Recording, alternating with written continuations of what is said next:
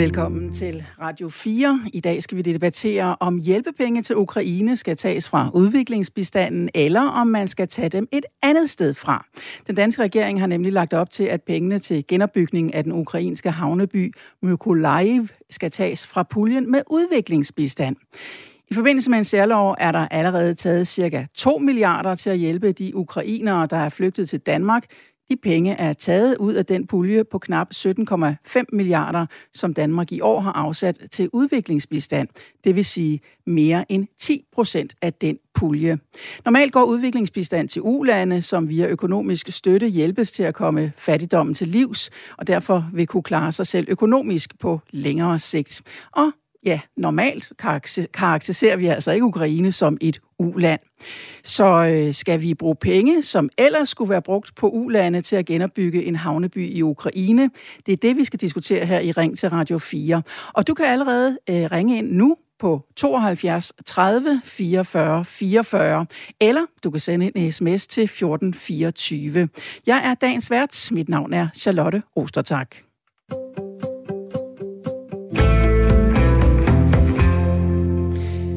Og lad mig lige præsentere dagens lytterpanel. Det er Rikke Bøje Witz, 43 år fra Svendborg, ledende sygeplejerske på Odense Universitetshospital. Og så er det Lars Vindig, 54 år fra Solrød Strand, som er selvstændig. Lars, øh, hvad synes du? Er det ok at tage penge fra puljen til udviklingsbistand? Øh, som udgangspunkt, ja. Og Rikke, er det de fattige ulande, der skal holde for, når Danmark skal hjælpe med at opbygge den ukrainske havneby Mykolaiv?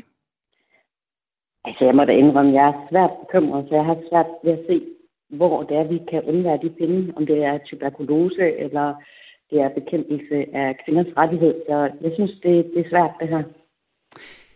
I er i hvert fald med her i Radio, Ring til Radio 4 den næste times tid, og vi kommer til at vende tilbage til jer flere gange for at høre, hvad I mener om det her med, at man napper nogle penge fra udviklingsbistanden til at hjælpe en ukrainsk havneby med at blive genopbygget.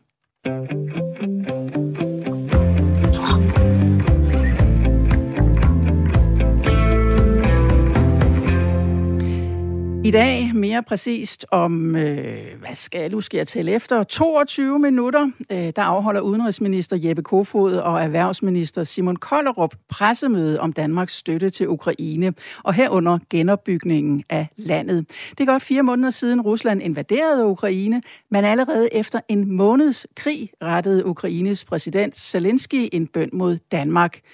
Jeg opfordrer Danmark til at overtage ledelsen i genopbygningsarbejdet i Mykolaiv. Vores værftindustriby kan blive en by og en region, som har brug for at blive genopbygget. Det kan Danmark hjælpe os med, lød det i en videotale til Folketinget. Den danske regering var ikke sent til at tage opgaven på sig, og man er allerede i gang med at planlægge en stor genopretningsplan for havnebyen. En plan udenrigsminister Jeppe Kofod kalder for vortids Marshallplan. En plan, som blandt andet skal finansieres ved hjælp af penge fra puljen til bistandsudvikling af U-lande. Alle jer, der lytter med, er mere end velkomne til at byde ind med jeres holdning til dagens spørgsmål. Skal hjælpepenge til Ukraine tages fra udviklingsbistanden, eller skal man finde et andet sted at tage pengene fra? Send en sms til 1424 eller ring til Radio 4 allerede nu på 72 30 44 44. Og øhm, så skal vi tilbage til vores lytterpanel. Øh, Rikke, hvad synes du om, at regeringen vil finansiere en øh, del af havnebyen Mykolaiv med penge fra puljen til bistandsudvikling, altså penge, som normalt går til ulande? Jamen altså, jeg synes jo, det er lidt en populistisk beslutning at tage lige her op til valget, fordi vi har jo alle sammen enorm sympati for Ukraine og synes, det er enormt hårdt og ødelæggende, det der sker i Ukraine lige nu. Men jeg er svært bekymret for, om det er så kvinders rettighed i lande, eller hvad det er for nogle penge, vi så skal undvære til andre udlandsprojekter. Og i virkeligheden, så synes jeg jo, det er Rusland, der burde finansiere den havn. Det er dem, der har udlagt den. Men øh, det ved vi jo godt, det kommer nok ikke til at ske, øh, det sidste i hvert fald, Rik. Hvis ikke man skal bruge penge for bistandsudvikling, hvor skal man så bruge pengene fra? Jamen altså, øh, under coronakrisen fik vi at vide, at det var da en gammeldags måde at tænke økonomi på, når vi postede milliarder ind i det her vaccineprogrammer og mælkeproduktion og sådan noget. Hvorfor kan man ikke finansiere et lån til Ukraine på samme vis? Altså, jeg er ikke økonom, så jeg kender ikke øh, de eksakte måder at gøre det på. Men øhm, det kunne jeg jo godt forestille mig. Og så har vi jo også en voldsomt fin kultur i Danmark på at lave fundraising. Vi kan se knæk cancer og andre ting. Og vi skaffet rigtig mange millioner derpå. Kunne vi ikke gøre noget lignende på Ukraine? Jeg er sikker på, at der er stor sympati i Danmark for at, at støtte øh, genetablering af Ukraines havn. Så med andre ord, øh, du siger, hold snitterne for bistandsudviklingspengene? Jeg, jeg er i hvert fald voldsomt bekymret for, hvordan vi kan skære på nogle projekter, uden at det får for mange konsekvenser. Vi ved også, at øh, covid har gjort, at mange u-lande er i en dårligere forfatning i dag, end de var for to-tre år siden. Og hvis vi ikke skal se en flygtningestrøm på grund af fattigdom igen, så tror jeg, vi er nødt til at sætte ind nu.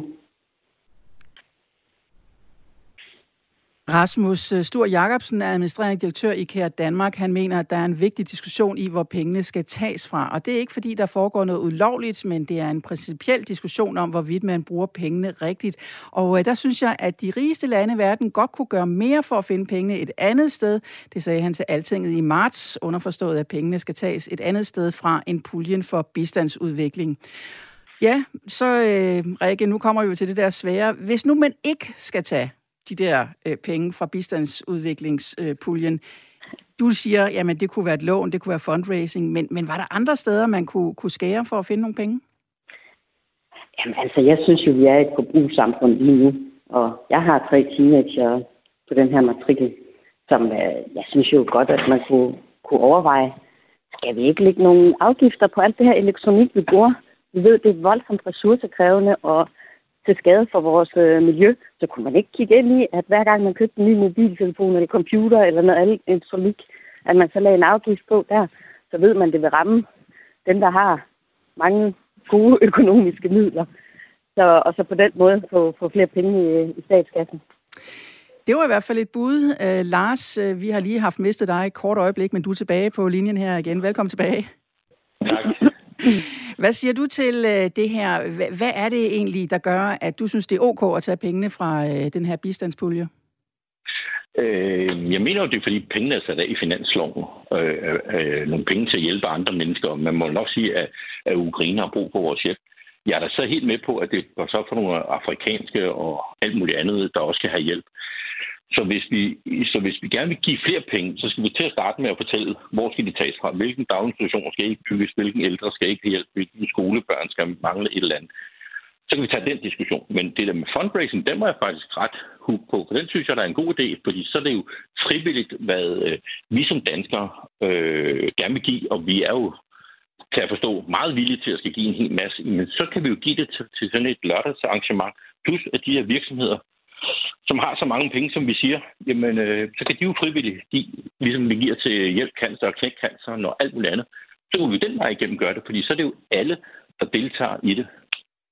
Men kunne det, det, en god idé. kunne det være lån eller skattestigninger i stedet for? Jamen, jamen skattestigninger, øh, jeg, altså, jeg synes jo, vi betaler rigeligt i, i Danmark, men skulle vi endelig gå den, ned ad den vej, så synes jeg, det skal være sådan, at alle, og jeg mener alle skal være med til at bidrage noget, så skal det selvfølgelig være potentielt i forhold til ens indkomst, at man giver et eller andet.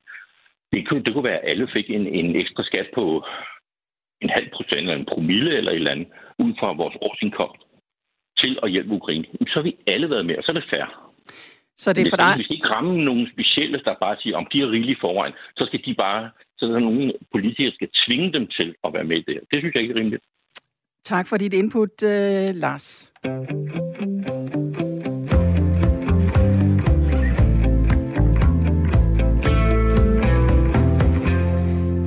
Helt konkret har Udenrigsministeriet nedsat en arbejdsgruppe, hvor i alt 16 myndigheder og ministerier, og faktisk næsten hele regeringen, deltager. Nogle af de tunge spillere i genopbygningsgruppen er sammen med Udenrigsministeriet, blandt andet Erhvervsministeriet, Miljøministeriet og Energistyrelsen. Der arbejdes lige nu på et utal af fronter. Blandt andet forsøger man at udforme planer for, hvordan man fra dansk side kan hjælpe med alt fra byplanlægning, bedre energiforsyning og genopbyggelse af dagtilbud og ødelagt infrastruktur til at støtte landbruget og den maritime sektor i området. Jeppe Kofod understreger, altså vores udenrigsminister, at der også er et værdimæssigt ben i genopbygningen. Det vil sige, at for eksempel øh, at sikre velfungerende demokratiske institutioner og bekæmpe korruption. Vi øh, skal have en øh, lytter med. Det er John på 70 år fra København. Hej John. Hallo, hallo. Hvad siger du til øh, at bruge penge fra bistandspuljen øh, til de her genopbygninger af, i, i Ukraine? Det synes jeg er en dårlig idé. Jeg synes, at øh, de lande, som modtager bistandsmidler i dag, er i forvejen så presset og så fattige, og der er så mange problemer med klimaflygtninge og andet. Så det er ikke der, vi skal finde pengene. det er vigtigt, at, at de... Øh, at man finder penge et andet sted, og, og her kunne jeg jo tænke på, at nu man nu taler om, at øh, virksomheder og Danmark buller afsted. Man kan ikke, altså, der har aldrig været så lav arbejdsløshed. Altså, hele, hele sektoren, hele handelssektoren, hele anlægssektoren buller derude af. Man kunne for eksempel finde penge fra nogle af de store infrastrukturprojekter, ikke togene, men nogle af de mindre klimavenlige infrastrukturprojekter, kunne man finde nogle penge. Og så synes jeg selvfølgelig også udmærket, at fundraising er der en, en, en rigtig god idé.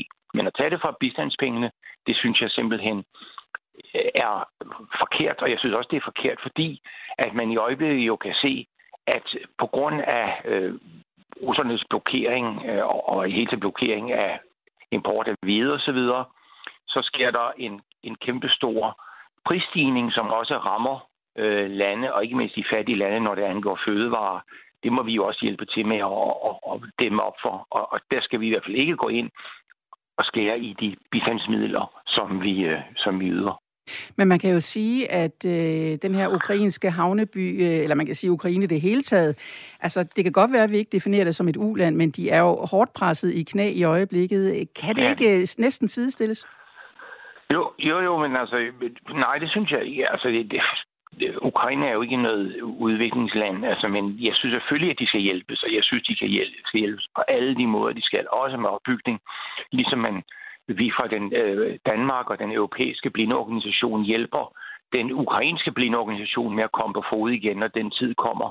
Det er jo noget, vi øh, er med til på vores lille, øh, vores lille platform inden for, syn, inden for handicappet, men jeg synes ikke, at man alligevel kan drage en parallel og sige, at Ukraine er et udviklingsland, og derfor synes jeg ikke, at midlerne skal komme fra de udviklingsmidler, som i forvejen jo slår til kun ganske lidt i forhold til de mange lande, som er ramt meget, meget hårdt af klima. Og øh, altså, tænk bare på Sydsudan, tænk på Sahel, tænk på alle de der områder, hvor folk er på flugt hele tiden, ikke har penge, deres byer dør, der er oversvømmelser. Altså, der har vi jo virkelig en pligt til at hjælpe dem. Det er også os, der har været med til at skabe den, det klimaproblem, som er dernede i disse områder. John, tusind tak for dit input, og jeg kan bare sige til alle andre, der lytter med, I er hjertelig velkommen til at ringe ind, på, øh, ind til, ring til Radio 4 nu på 72 30 44 44. I kan også sende en sms til 1424. Du lytter til Radio 4. Når vi snakker om, hvad det kommer til at koste, hvad det er for en slags penge, vi skal have fundet for at øh, gøre klar til at hjælpe med genopbygningen i Ukraine i det øjeblik, øh, krigen slutter, forhåbentligvis om ikke alt for lang tid, jamen øh, så er det i øjeblikket nærmest umuligt at øh, forudse. Men EU har tidligere talt om 100 milliarder af euro. Fra regeringens side er der ikke lagt nogen konkret plan for, hvor de danske øh, kroner til genopbygning af Mykolaiv og øh, Ukraine generelt skal komme fra, men udviklings, udenrigsministeren lægger op til, at nogle af pengene skal komme fra udviklingsbistanden, og det er derfor, vi debatterer det i dag. I øvrigt så holder ude, øh, udenrigsminister og erhvervsministeren øh, pressemøde her kl. 9.30 øh, om netop øh, den her plan for genopbygningen af Ukraine. Ingen ved rigtigt, hvad der kommer til at koste, som nævnt, øh, når krigens forhåbentlig snart er over. Og det skal Danmark altså være med til at finansiere de her øh, måske mange hundrede milliarder af kroner. Karina Amitsbøl, øh, du er udviklingsordfører for det konservative Folkeparti. Jeppe Kofod åbnede i går i en artikel i Jyllandsposten op for, at nogle af pengene kan tages fra udviklingsbistanden. Kan vi godt det? Navn er Katarina Amitsbøl. Det Men, øh, altså, regeringen kan jo i princippet jo gøre, hvad de vil med bistanden, og det er jo det, der er lidt problematisk. Det er jo ikke noget, vi forhandler om, når først pengene ligesom er afsat på finansloven. Men vi lavede en udviklingspolitisk strategi sidste år, og den skal jo virkelig give regeringen øh, retning på, hvad det er, de skal bruge pengene på. Og det er jo noget, vi har et bredt forlis omkring. Så jeg forventer jo klart, at øh, regeringen vil spørge os ad. For det andet, så var det, jeg nu hørte jo også i det tidligere indslag, så er det jo problematisk, at, nu man, at man tager flere penge for bistand. Man har taget 2 milliarder til at hjælpe ukrainske flygtninge i Danmark. Alle pengene er slet ikke brugt endnu, øh, så der er altså også en pose penge. Men, og, men vi har nemlig kæmpe store kriser rundt om i verden, og vi har de største humanitære kriser siden 2. verdenskrig. Så man skal jo ligesom være opmærksom på, begynder man at tage penge på noget, der skal gå til de humanitære kriser, Øhm, der er 20 millioner, der er ved at dø af sult i Etiopien. Fødevareprisen stiger, fattigdommen stiger meget, meget, meget voldsomt rundt omkring i verden. Selv som Sri Lanka er jo sunket helt ned. Så skaber vi jo altså, så er vi bare ikke særlig godt stillet til at hjælpe de lande, hvis vi begynder at bruge alle vores penge på Ukraine. Og jeg tænker, der er mange andre muligheder også for Ukraine. Øh, jeg tager lige tråden her, det må du undskylde. Øh. Ja, men det er helt fint. Ja. jeg mener, der er andre tråde, altså andre muligheder. Det er jo fordi, til de lande, som er befinder sig i en, en ekstrem humanitær katastrofe, dem, der ramt af krig og konflikt, øh, Mali, øh, Etiopien, mange andre steder, Yemen, øh, så går de jo via vores bistand. Mens Ukraine er der jo rigtig meget fokus på. I går så var der G7-møde med de store lande, og der blev de jo enige om, at de vil give 29,5 milliard dollars til Ukraine, og EU var med. Der er rigtig mange penge i EU. Og når vi laver sådan et stort infrastrukturprojekt, som en havn vil være, og det kan give rigtig god mening, at vi laver en havn, også at Danmark er med, fordi vi har stærke erhvervspositioner, rådgivende ingeniørfirmaer, der kan sådan noget så gør man det oftest over, at man bruger det, der hedder en udviklingsbank. Og der er regionale udviklingsbanker. Også en EU euroudviklingsbank. Og nu, når Ukraine har fået kandidatstatus, så giver det jo rigtig meget god mening at se på, kunne man ikke finansiere sådan et stort havneprojekt, for eksempel via lån for udviklingsbanker. Det er meget, meget lange lån, uden renter øh, stort set, hvis der overhovedet er nogen. Altså på den måde er der andre kasser at tage af, inden man begynder at sige, nu tager vi bare fra vores bistandskasse. Men i forbindelse med, at særloven blev diskuteret, der sagde du til Altinget, at du godt kunne se logikken i at bruge udviklingsmidler på at modtage ukrainske flygtninge blandt andet. Det er i vores nærområde, hvor der er krig, men man skal være opmærksom på, at det ikke bliver på bekostning af noget andet, sagde du dengang. Hvorfor ja. er det anderledes den her gang? Jamen det er jo netop fordi, der stod vi med mennesker, der var i akut krise og i vores nærområde og flygtninge. Og der har vi humanitære midler, og vi fik omprioriteret noget, og så er der står de altså som standby. Og det var meget akut, og så må vi sige, så hjælper vi også i vores nære nærområde. Når vi taler om en havn, det er altså noget, der koster rigtig mange penge. Og der er altså det, jeg mener, der er andre kasser. Man kan ikke lige låne fra en regional udviklingsbank til at få penge til flygtninge, der skal indkvarteres her i nærområder. Det er fordi, der er forskellige kasser, der har forskellige formål. Og nu begynder man, man begynder at tage fra den humanitære kasse til at lave infrastruktur. Så er det altså, så synes vi jo, altså, så er det, man begynder nu, og så er man altså gået over stregen. De penge, de går til et humanitære formål, og derfor var det også vigtigt, at vi hurtigt kunne hjælpe øh, kvinder, børn, som var på akut flugt fra den russiske aggression og krig og vold og overgreb. Tak skal du have, og så må jeg hellere få sagt dit navn rigtigt, Katarina Amelsbøl. Tusind tak, fordi du var med her. Det er jeg vant til. Det er godt. Udviklingsordfører for det konservative Folkeparti. Vi skal også lige have et par øh, sms'er, der er tækket ind. Øh, der er en hilsen her fra Annette fra Marieløs, der skriver, vores lille land i en urolig og fattig verden vil så gerne hjælpe rundt omkring os. Fint med det, men vi kan ikke redde hele verden på trods af de bedste intentioner. Når vi først og fremmest har passet på os selv, så må vi se os omkring, øh, og det jul, der viner højst, må få mest smørelse, sådan siger Annette fra Marie løst.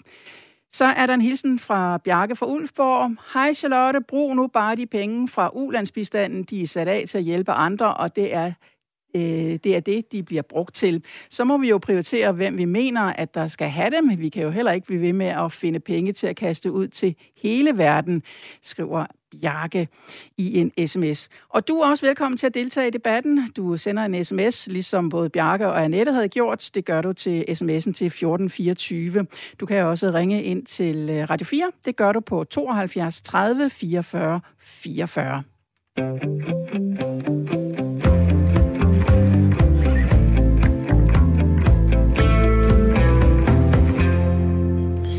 Og så er vi tilbage med lytterpanelet. Rikke, hvad siger du til det, du hørte her fra Katarina Amitsbøl? Jamen, øh, jeg er da meget, meget enig med hende, må jeg sige. Jeg synes, det er rigtig godt set, og det var netop nogle af de forslag, jeg selv ikke kunne finde ud af at, at få formuleret, fordi jeg ikke havde indsigten, som hun har. Så jeg synes jo, det giver rigtig god mening med de her 0% lån og, og finansiere som stort infrastruktur af nogle penge, som skulle være gået til at bekæmpe sult og klimaforandringer, synes jeg slet ikke giver mening. Så jeg bakker der op om hendes forslag. Lars, du er også med på linjen her fra lytterpanelet. Hvad siger du til Katarina, Katarina Amitsbøls øh, holdning om det her? Jeg synes, det der med 0% lån, det lyder rigtig godt. Men lur mig, jeg kan garantere jer for, at om nogle år, så vil det blive sådan, ej, de har det desværre svært, og det er uha, uha.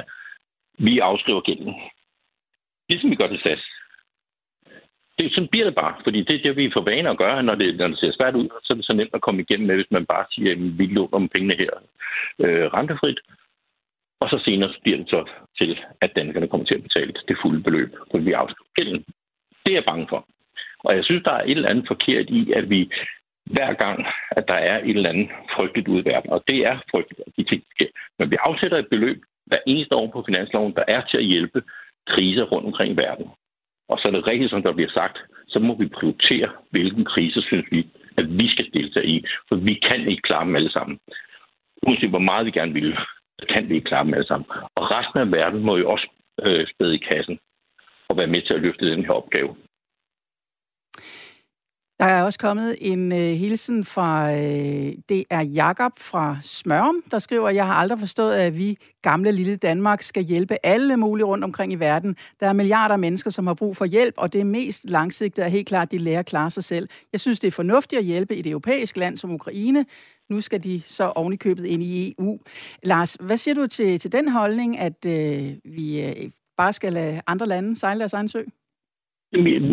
Det her det handler ikke om at lade andre lande bare sejle sådan en egen sø.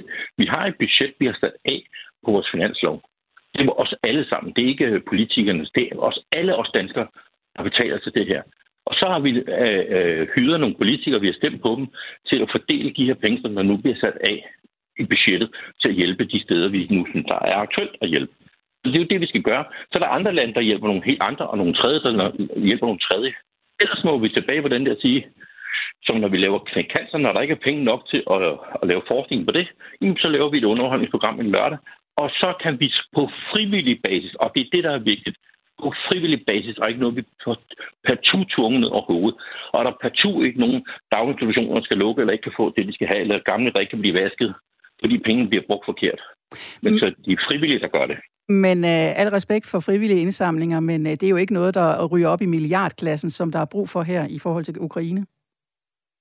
Øh, nej, øh, det er muligvis ikke, men tror ikke også, der er andre lande, der kommer til at sige, at vi er med til at hjælpe med den havn der.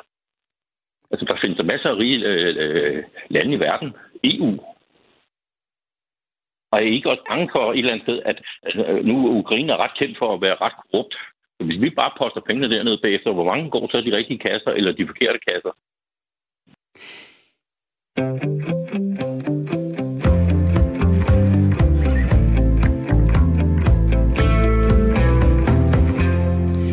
Vi når lige en ekstra sms her fra Katarina. Hvis når det er vores skattepenge, der øh, de vil bruge på at genopbygge en havneby i Ukraine, så ja, må det være mest øh, fair over for os danskere, at de tager pengene fra steder, som vi allerede betaler til. Det vil ikke være fair, at de giver os endnu en regning i vores eget sundhedssystem. Øh, i, i, i vores eget sundhedssystem, det halter helt vildt, og det er blandt andet der, vores skattepenge bør bruges, skriver Katarina.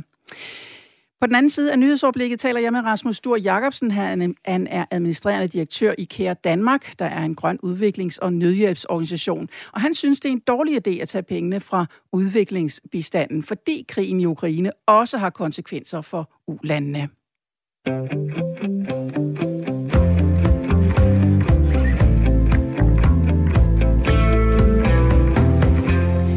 Du lytter til Ring til Radio 4, hvor vi i dag taler om, hvilke penge, der skal bruges på at betale for genopbygningen af den ukrainske havneby Mykolaiv. En by, som Danmark allerede inden krigen er slut, har taget ansvaret for at få på fod igen. Og hvis vi lige skal sætte nogle ord på øh, byen Mykolaiv, så ligger den i det sydøstlige Ukraine ved en flodmunding ud til Sortehavet. Under normale omstændigheder bor der en halv million ukrainere i byen. Byen er en af Ukraines vigtigste havnebyer med en stor tradition inden for skibsbyggeri. Af den grund er det Danmark, der som søfartsnation har stor e- ekspertise og erfaring med at designe skibe og havneområder, er blevet udpeget til at lede arbejdet med genopbygningen af byen. Nå, tilbage til pengene. Det er nemlig dem, der er omdrejningspunktet i debatten her i Ring til Radio 4. Hvor skal de komme fra? Udenrigsminister Jeppe Kofod har allerede for flere måneder siden lagt op til, at nogle af pengene skal tages fra 17,4 milliarder kroner, som er sat af til at hjælpe ulande med, at udvikle sig og væste sig fri af fattigdom på længere sigt. Og netop i de her minutter, der holder Jeppe Kofod sammen med erhvervsminister Simon Kollerup doorstep, som det hedder, om planen for genopbygningen af Ukraine. Hvad de får præsenteret, kan vi vende tilbage til, øh, hvis vi når det inden dagens program er slut. Lige nu, der spørger jeg dig, der lytter med. Skal vi bruge penge, som ellers skulle være brugt på ulande til at genopbygge en havneby i Ukraine? Du kan være med i debatten. Du kan ringe til Radio 4 lige nu på 72 30 44 44. Du kan også sende en sms til 1424. Du lytter til Radio 4. Og en sms, en lang en af slagsen, er netop tækket ind fra Jesper. Han skriver, Ukraine er Europas fattigste land og formentlig på vej til at blive endnu fattigere. Formentlig på niveau med mange såkaldte udviklingslande i Asien, Afrika og Sydamerika.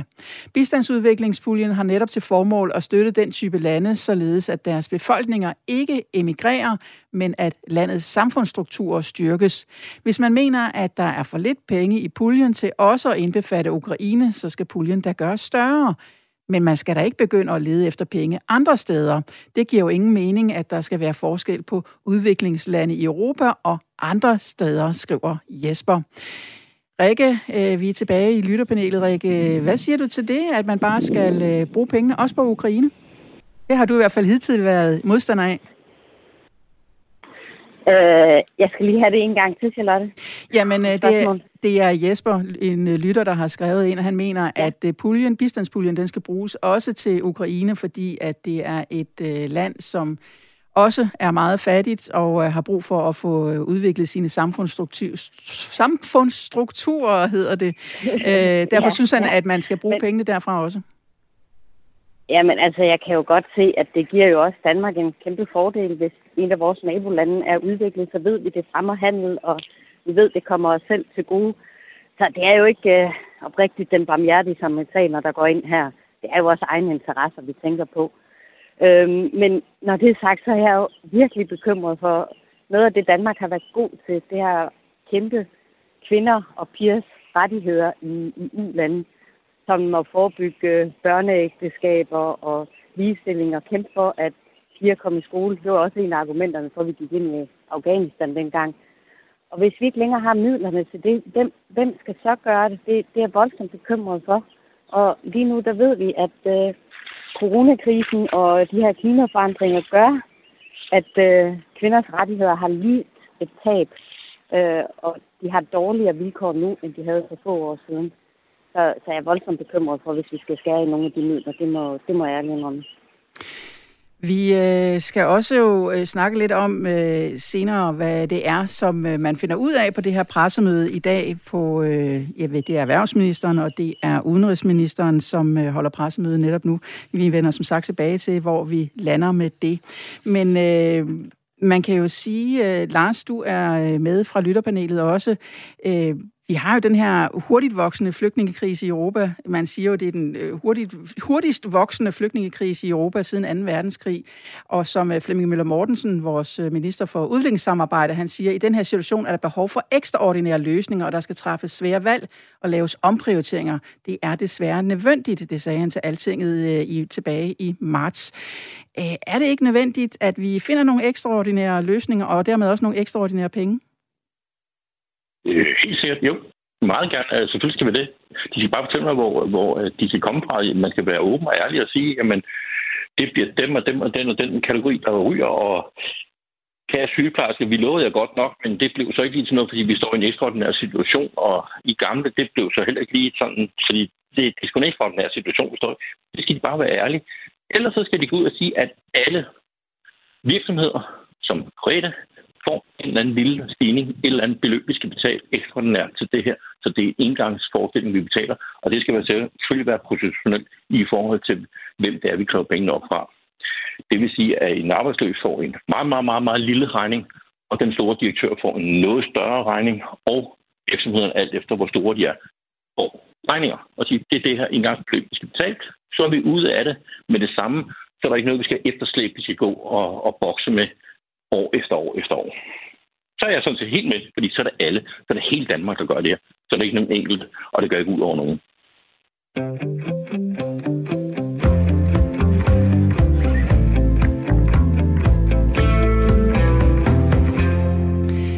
Når Danmark på et tidspunkt skal hjælpe med at genopbygge det krigsramte Ukraine, specielt havnebyen Mykolaiv, hvordan skal vi så finansiere det? I går åbnede udenrigsminister Jeppe Kofod op for en del af pengene endnu en gang kunne komme fra udviklingsbistanden. Danmark har nemlig allerede taget et par milliarder fra puljen til udviklingsbistand til at dække udgifter til de ukrainere, der er flygtet her til landet. Rasmus Stor Jacobsen, du er administrerende direktør i Kære Danmark, der er en grøn udviklings- og nødhjælpsorganisation. Hvor god en idé synes du, det er at tage penge fra puljen, der ellers skulle hjælpe ulande med at komme ud af fattigdom? Jamen tak fordi jeg må være med. Altså, jamen, det synes jeg åbenlyst jo er øh, drønhammerne ærgerligt, og det er det selvfølgelig først og fremmest, fordi at det så på den måde bliver verdens allerfattigste mennesker, der kommer til at betale den regning for genopbygningen i Ukraine. Altså udviklingsmidlerne, den danske bistandshjælp, øh, er jo tænkt til verdens og hjælpe verdens øh, allerfattigste og mest sårbare mennesker rundt omkring i, øh, i verden, i, i Afrika og, og Asien og andre steder.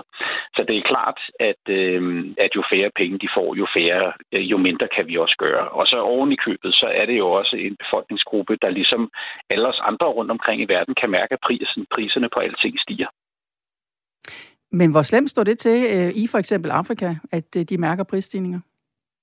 Jamen, det står rigtig slemt til, altså, øh, og, og jeg tænker, vi kan jo alle sammen også her mærke det på pengepunkten øh, på forskellige måder. Ikke? Vi kan mærke, at fødevarepriserne stiger, vi kan mærke, at transport og benzin, øh, dieselpriserne stiger, og, og det gør de også alle andre steder i verden.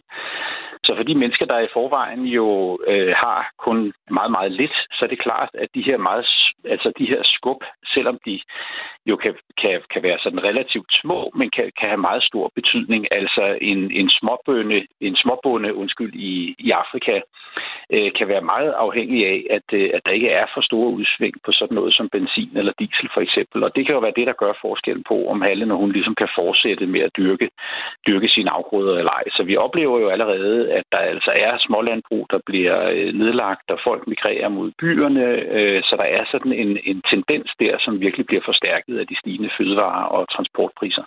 Men vi har jo blandt andet hørt om øh, de her historier om, at der er en masse korn fra Ukraine, som øh, ikke kommer ud i verden, og blandt andet heller ikke til, øh, til Afrika.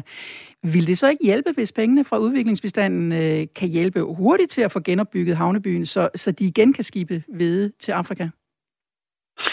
Jo, det kan man selvfølgelig sige, men jeg tror, altså for det første, så tror jeg, at vi skal regne med, at der kommer til at gå noget tid før, at genopbygningen sådan for alvor kommer i gang. Altså jeg tror, der er jo allerede sådan set en, en, en vis genopbygning i gang i Ukraine, som mestendels bliver taget og, og udøvet sådan af de lokale myndigheder og lokale organisationer. Men der kommer altså til at gå øh, rigtig, rigtig lang tid, inden at, hvad kan man sige, sådan den store, tunge genopbygning kommer ind, altså hvor vi kommer ind og får fat sådan omkring den dybe infrastruktur. Og det har jo simpelthen at gøre med, at, øh, at før Øh, det ligesom kan, kan lade sig gøre, så skal der jo være nogle garantier for fred og sikkerhed og stabilitet i de her områder. Dels så, så virksomhederne kan arbejde der, men selvfølgelig også sådan, at tingene ikke bare bliver udlagt igen, og man, og man har tabt en masse penge. Og det er ikke der, vi er endnu. Så uanset hvordan vi ligesom kigger på, på, på det, så kommer der stadigvæk til at gå lang tid, før den del, øh, før den del af genopbygningen kan gå i gang. Der er jo her i 2022 cirka 17,4 milliarder i puljen for udviklingsbistand. Øh, der er allerede taget 2 milliarder. Hvad vil der ske, hvis man ender med at tage endnu flere penge fra puljen? Helt konkret. Jamen, øh, helt konkret, så skal man jo sidde og kigge på den del af finansloven, som har med udviklingsprojekter at gøre, og så skal, der, og så skal man jo sidde i Udenrigsministeriet og sortere i, hvad er det så for nogle udviklingsprojekter, hvad er det for nogle nød, nødhjælpsindsatser rundt omkring i verden, vi så ikke vil gøre alligevel. Øhm, og der må jeg altså jo simpelthen sige, det, det er jo simpelthen noget, altså sådan, man sidder der med papiret foran sig, hvad koster projekterne, og så simpelthen skal have sat nogle minuser. Øh, for i den forstand er det jo et nulsumspil. Altså, der er ikke flere penge penge end det, der er, og de penge, der er, de er jo sådan set allerede committed, siger vi. De er ligesom allerede planlagt. Der er allerede organisationer eller øh, nødhjælpssituationer, der er tiltænkt de her midler, som så ikke kan få dem alligevel.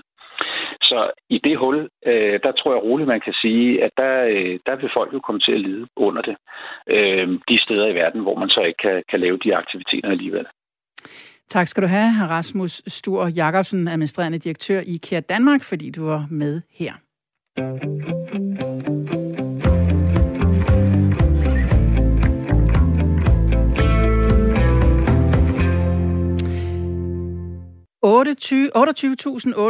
...28.860 ukrainere har søgt om ophold efter særloven, det oplyser Udlændingsstyrelsen. Tallet tager ikke højde for, at nogen kan være vendt tilbage til Ukraine efter at have søgt om ophold.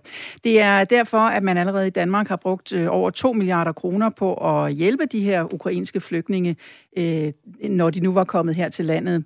Og de der 2 milliarder, de er så taget fra udviklingsbistanden øh, og i stedet for at blive givet til verdens fattigste. Loven og finansieringen her blev vedtaget af Folketinget trods hæftig debat og stor modstand fra støttepartierne, som forsøgte at fremsætte beslutningsforslag med en anden finansiering. Og så øh, skal vi også lige omkring øh, et øh, par lytter-sms'er. Du er i øvrigt også velkommen til at skrive ind, og det er til sms'en til 1424. Du kan også vælge at ringe direkte ind til mig, så er det på 72 30 44 44. Men lad os øh, tage en hilsen fra Bjørn, der skriver, Udviklingsbistanden til Afrika er penge, vi hælder i et bundløst hul. Det hjælper ikke, og pengene lander ofte hos øh, kleptokratiske styre, hvor de i øvrigt skaber en øh, citament for ikke selv at gøre noget. Nødhjælp er til gengæld noget helt andet. Afrika skal hjælpes med frihandel og kapitalisme, ikke med blindt bare at give dem penge, mener Bjørn. Ina øh, har skrevet ind, hun øh, mener, at hvis vi samler ind hvert år til Ukraine, lige præcis som vi gør til kraftens bekæmpelse og til Dansk Røde Kors og til en masse andre øh, humanitære organisationer, så når vi til sidst de millioner øh, til Ukraines havn, tænker Ina. Du lytter til Radio 4.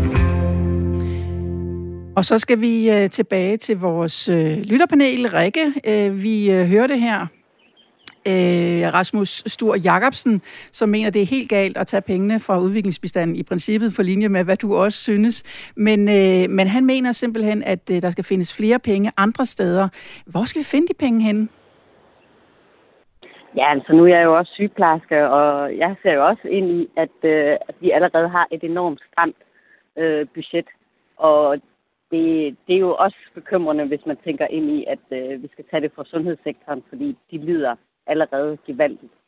Altså, jeg tænker jo, at vi skal prøve at, at tænke vores økonomi lidt anderledes. Prøve at sige, kan vi sætte vores forbrug ned, fordi vi ved, det her overforbrug, vi har i Danmark og i Vesten i særdeleshed, at det, øh, at det påvirker klimaet enormt negativt.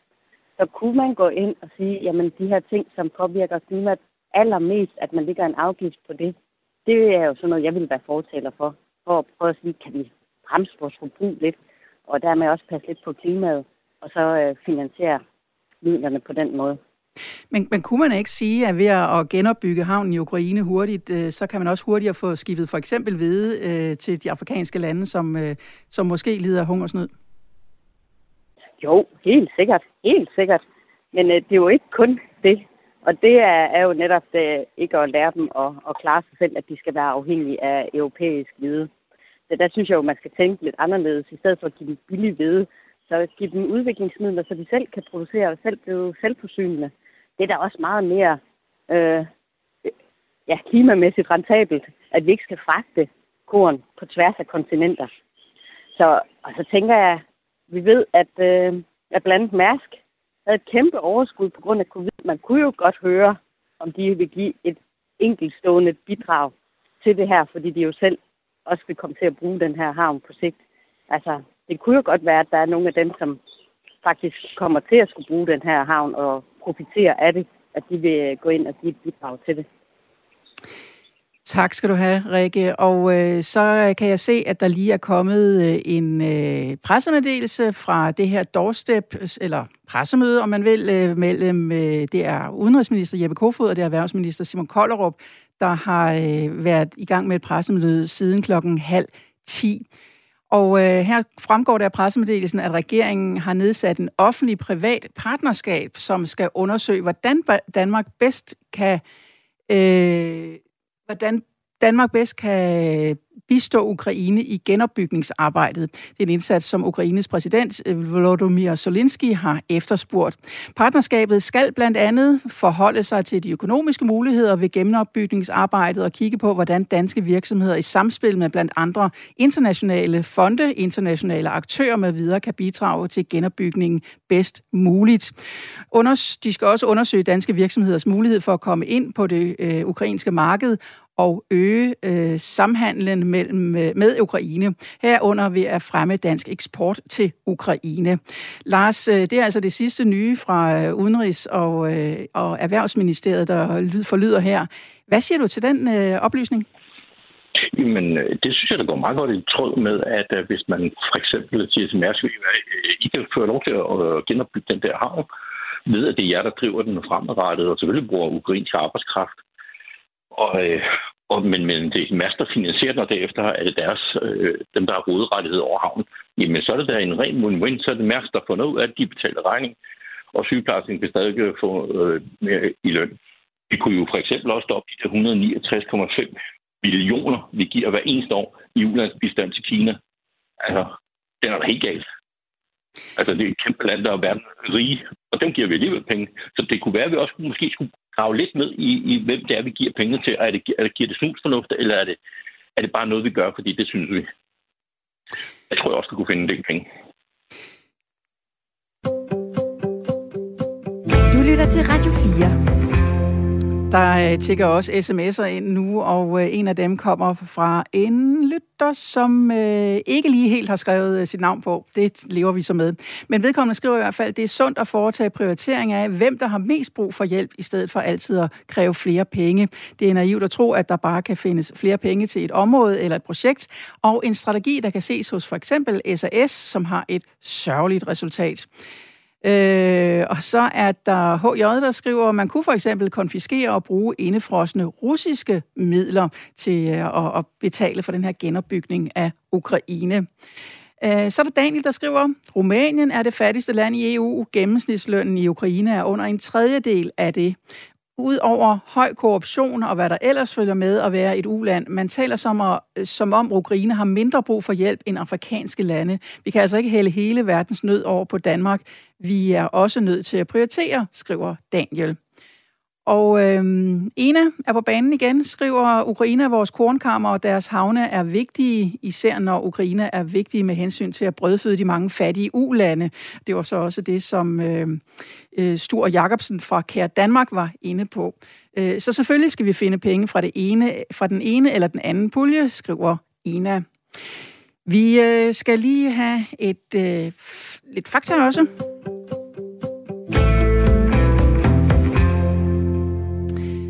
Fordi vi snakker jo om øh, det her antal øh, kroner, eller euro, eller dollars, eller hvilken øh, valuta man nu vil øh, vælge at bruge, hvad det kommer til at koste. Og det er i øjeblikket helt umuligt at forudse, øh, i og med at krigen jo ikke er over endnu, hvor meget der skal bruges for at genopbygge Ukraine. Men EU har tidligere talt om 100 milliarder øh, euro. Fra regeringens side er der ikke lagt nogen konkret plan for, øh, hvor de danske kroner til genopbygning af Mykolajev og Ukraine generelt skal komme fra. Men udenrigsministeren lægger op til, at nogle af pengene skal skal komme fra udviklingsbistanden. Så skal vi... Øh, tilbage til, øh, til øh, Rikke i lytterpanelet. Rikke, øh, vi hører jo her, at øh, lytterne, der sms'er ind, de er lidt uenige om, hvilket land, der er fattigst, og om øh, Ukraine skal betegnes som uland eller fattig. Hvad synes du? Kan vi godt betegne Ukraine på linje med et uland, eller, eller er de tilstrækkeligt rige til, at øh, det burde kunne lade sig gøre at finde andre penge end netop øh, udviklingsbistandspenge? Jamen, jeg mener godt, vi kan finde andre penge. Altså, vi har jo set, hvordan Europa har løftet øh, de østeuropæiske lande, sådan som Polen for eksempel, og de baltiske lande. Og jeg mener jo, at det, at øh, de er et potentielt medlemsland, nu er kandidat til det, at øh, jamen, så ligger det faktisk i de midler, som vi inden for Europa giver der, til at løfte hinanden i fællesskab. Så jeg synes da klart, at vi skal arbejde hen imod, at øh, Ukraine bliver medlem af, af EU, og dermed også får del i, i de midler, der er. Vi kan jo se, at det har jo været en fantastisk øh, lukrativ øh, investering for Europa at få Polen involveret, eller ind, ja, ind i Europa. Så, øh, så jeg tænker da, at hvis vi gør det samme med Ukraine, så vil de også øh, få en øget levestandard. Så jeg tænker, at det er midler, der skal findes der. Men det kan jo godt have lange udsigter at komme, øh, få Ukraine optaget i Europa. Vi ved, at der er en masse ting, de skal overholde og leve op til, før de kan øh, komme ind i det europæiske fællesskab. Bliver vi ikke nødt til ja, at... Det var, find... sådan var det jo også. Sådan var det jo også for, for de andre østeuropæiske lande. Men det gjorde så også, at de lagde sig scenen for at, at opfylde øh, de her krav. Og blandt andet øh, arbejde med korruption og, og så videre og menneskerettigheder. Så, så jeg synes jo, det er en, det er en fin guldråd at give Ukraine, og jeg synes absolut også, at vi skal støtte dem på vej til at komme ind og blive et medlemsland, fordi det også er en god business for os at have dem som, øh, som et medlemsland. Så det skal vi også holde os for øje, at det på længere sigt kan vi, som det også står i pressemeddelelsen, at vi skal øh, holde øje med, at det rent faktisk kan fremme eksporten til Ukraine og have øget samhandel. Ja, præcis. Det, det er absolut lukrativt for Danmark at have samhandel med Ukraine. Helt, helt sikkert. Hvis vi lige skal runde dagens øh, debat af, Rik, er du så blevet klogere på emnet? Jamen, øh, jeg synes da, at der er kommet nogle, nogle rigtig gode, gode forslag. Blandt andet fra Katarina Amundsbøl, synes jeg, kom med nogle gode, fine øh, holdninger til det, og jeg er da blevet mere nuanceret i det. Øh, men jeg er stadigvæk enormt usikker på, hvad er det for nogle øh, udviklingsmidler, som bliver taget fra, når vi nu blandt andet har taget de første 2 milliarder af de 17. Det er en relativt stor procentdel. Hvor er det så mere, vi skærer? Det, det er jeg ikke nogen klogere på, og det, det er jeg da ret nysgerrig på at høre om. Ja, og, og man kan sige, det ved vi jo heller ikke endnu, eftersom vi ikke ved, hvor mange penge øh, man vil tage fra, fra den pulje endnu, øh, og, og i hvor mange år man vil øh, tage penge fra puljen, hvis man vil fortsætte med det. Øh, tilbage til dig, Lars. Også, øh, er du, øh, hvad har du fået ud af debatten i dag? Og jeg synes, jeg, jeg fornemmer øh, på, på mange af de der øh, sms'er, du læser op for, for lyttere, at, at, at stemningen er ligesom om, at ukrainer skal altså også klare sig selv, og det er ligesom erhvervslivet, der skal drive det her øh, fremad. Og det er ikke bare øh, at sige, at vi skal bare finde pengene uanset hvad, og øh, fokus er penge der, og der er ikke nogen, der fortæller, hvor de kommer fra, men vi skal bare gøre det, fordi det, det, det kan man altid sige. Så jeg synes, at jeg har lært af, eller erfare her, at at danskerne er faktisk det hold, at øh, det er erhvervslivet og frivillighed, der skal drive det her øh, og få det fremad. Og jeg er sikker på, at øh, store virksomheder, øh, nogle pensionsselskaber, vil bygge huse i etagebyggerier sådan noget i Ukraine igen bagefter, så er det dem, der har det, udlejer det og kan se en forretning af det, og ukrainerne kan få nogle øh, gode nye boliger til en billig penge. Og, så jeg tror, at erhvervslivet i princippet selv kan bære det her frem for, at vi bare skal øse penge ud og, og sige, at det skal vi i Danmark betale. Er der nogle, øh, nogle af de øh, mennesker, der har været med her i dag, som har gjort dig lidt klogere på, på tingene? Nej, men ikke, ikke af de øh, eksperter, du har haft inde på, altså en NGO, eller ham der fra, nu kan jeg ikke huske, Kære Danmark. Ja, Danmark, det er jo klart. Altså, man skal jo selvfølgelig sige, at han synes, det er en dårlig idé, at man tager det for det. Det, det er jo hans øh, hverdag. Det forstår jeg udmærket godt, at man gør det. Men jeg synes, lytterne har været... Det var jeg meget overrasket over, at der er så mange, der er på det hold, at, at vi, de ligesom skal trække det rundt til, og erhvervslivet skal være med. Så, øh, så, så, det, så det, det synes jeg er meget, meget tankevækkende. Så din konklusion efter den her times debat? Jamen det er, at, at erhvervslivet skal sammen med regeringen sætte sig ned og, sige, og sammen med ukrainske regeringsfølge og finde noget... Øh, øh, finde en løsning på, hvordan gør man det her. Altså blandt andet skal Mærsk gå ind over til havn. Vi genopbygger den. Det, vi driver havnen bagefter og ansætter folk fra Ukraine igen. Det skal selvfølgelig ikke være udlandsk arbejdskraft. Men, så det gavner Ukraine, men jeg tror, det er erhvervslivet sammen, staten og sammen med ukrainske regering, der skal sætte sig ned og løse det her. Og det gør muligvis også, at korruptionen bliver en lille smule mindre, end at der bare kommer enormt sækfulde penge op på Danmark og siger, det finder I selv ud af, gutter. Og det er jo så også det, som øh, pressemeddelelsen fra øh, udenrigsministeren og erhvervsministeren øh, forlyder, at det er den vej, man vil gå. Altså lave et, et eksportfremstød, og man vil satse på, at at der ligesom også bliver den side af sagen med, med virksomheder, som øh, kaster sig ind i, øh, i kampen for at finde penge til øh, Ukraine. Tak til øh, jer to i lytterpanelet, Rikke og Lars, og tak til alle jer, der har lyttet med og skrevet ind. Om lidt er Thomas Schumann klar med en ombæring genau her på Radio 4. Jeg er tilbage i morgen kl. 9.05 med et nyt debatemne, som du kan blande dig i, og det kan du altid på både telefon og